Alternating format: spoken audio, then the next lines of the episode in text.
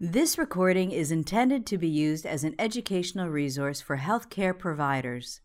It is in no way a substitute for the independent decision making and judgment of a qualified healthcare professional. It should not be used to make a diagnosis or to overrule the advice of a qualified healthcare provider, nor should it be used to provide advice for emergency medical treatment. Organ donation after circulatory determination of death pre OR preparations by Dr. Sally Vitali. Please note that in this video we will be following the guidelines used at Boston Children's Hospital. Some of this information may need to be modified based on the guidelines and practices in place in your institution. This video is part two of a series on the organ donation after circulatory determination of death or DCDD process at Boston Children's Hospital. My name is Sally Vitali, and I'm a pediatric intensivist here at Boston Children's. In this video, I will cover important issues during the period after consent and before travel to the operating room for DCDD. Before discussing the objectives for patient care during the pre-OR period, I want to clarify the chain of command for patient management. Confusion may arise because in donation after neurologic determination of death or brain death, the patient is legally dead and our organ procurement organization, the New England Organ Bank, or NEOB, takes over directing all management of the brain dead patient after a consent for organ donation has been signed.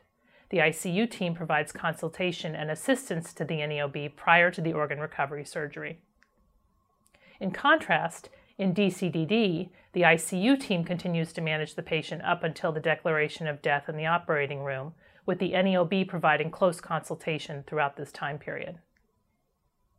In this video, I will elaborate on several goals that are being pursued during the period of time before travel to the operating room for DCDD, including pain management, attention to and excellent communication about illness trajectory and escalations of care, preparing the family for the OR experience, commencing end-of-life care, gathering supplies, equipment, and medications to take to the OR, and meeting and coordinating efforts with the OR staff.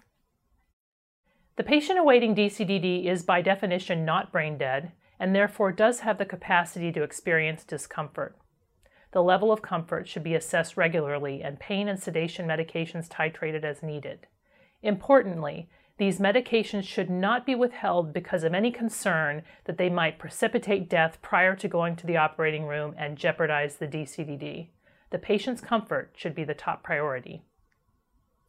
During this period, the NEOB will be working to find recipients for the organs and arranging for the organ recovery with the goal of traveling to the OR as soon as possible.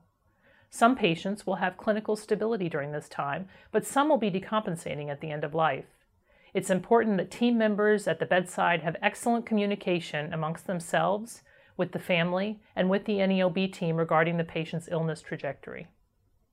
Sustained escalations of care, such as higher ventilator settings and higher FiO2, increased pressure or volume requirement, or the need for transfusion, should be evaluated together by the care team and the family.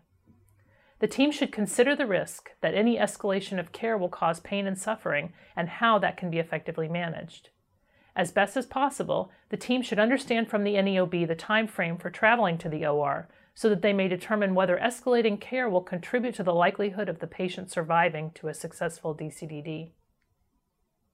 The family should weigh in on their perceptions of the patient's suffering and illness trajectory, and they should be told that choosing not to escalate care is a reasonable option. If the bedside team and the family decide that escalation is appropriate, they should revisit the illness trajectory and appropriateness of continued escalations on an hourly basis until the DCDD happens. Importantly, our DCDD protocol does not permit chest compressions, defibrillation, or ECMO cannulation in order to get the patient to a successful DCDD in the operating room.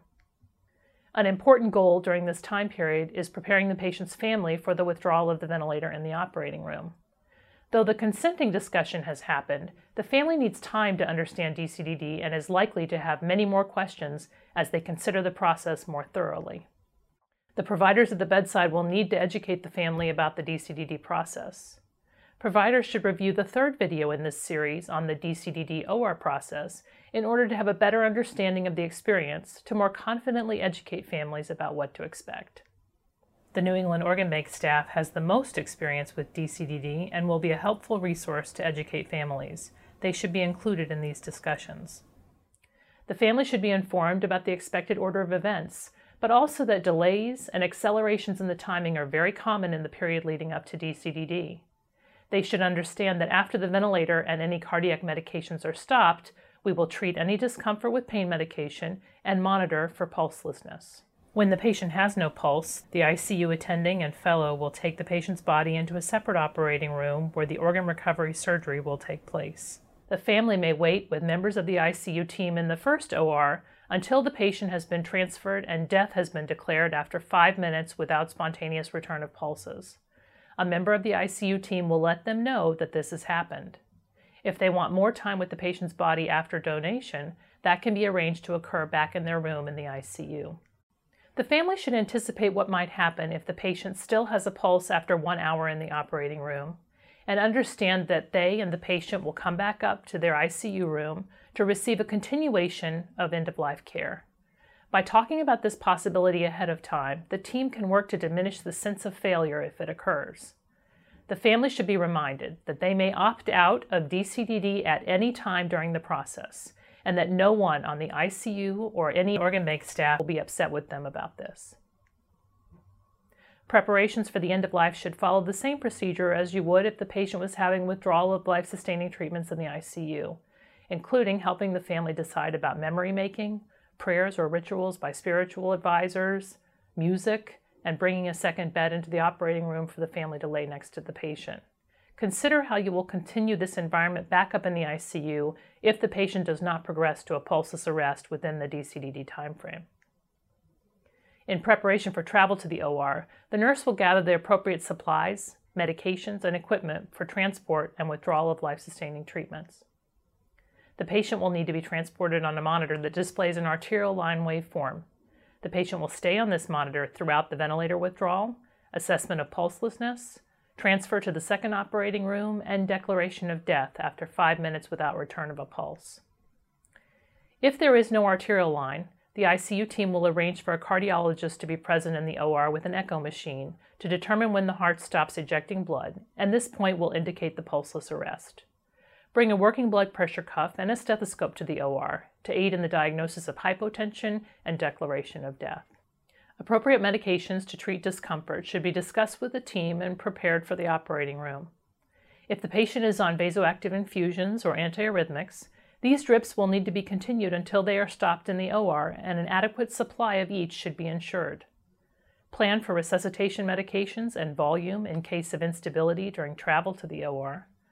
And ensure that the appropriate dose of heparin is ready to be given according to the DCDD protocol.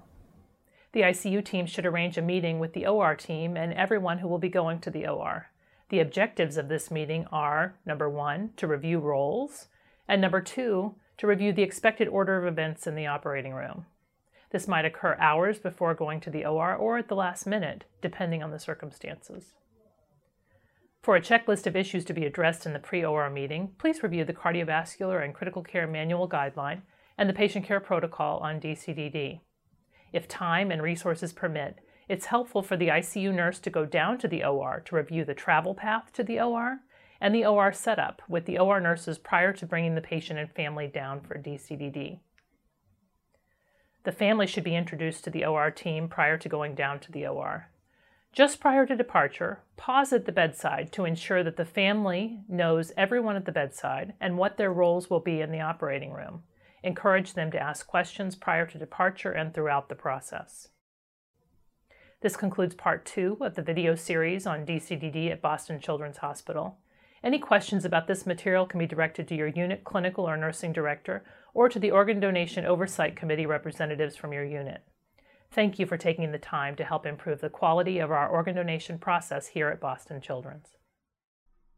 This recording is a production of Open Pediatrics, a free and open access resource for pediatric clinicians worldwide. For more pediatric care materials or to join our global community, please visit our website at openpediatrics.org.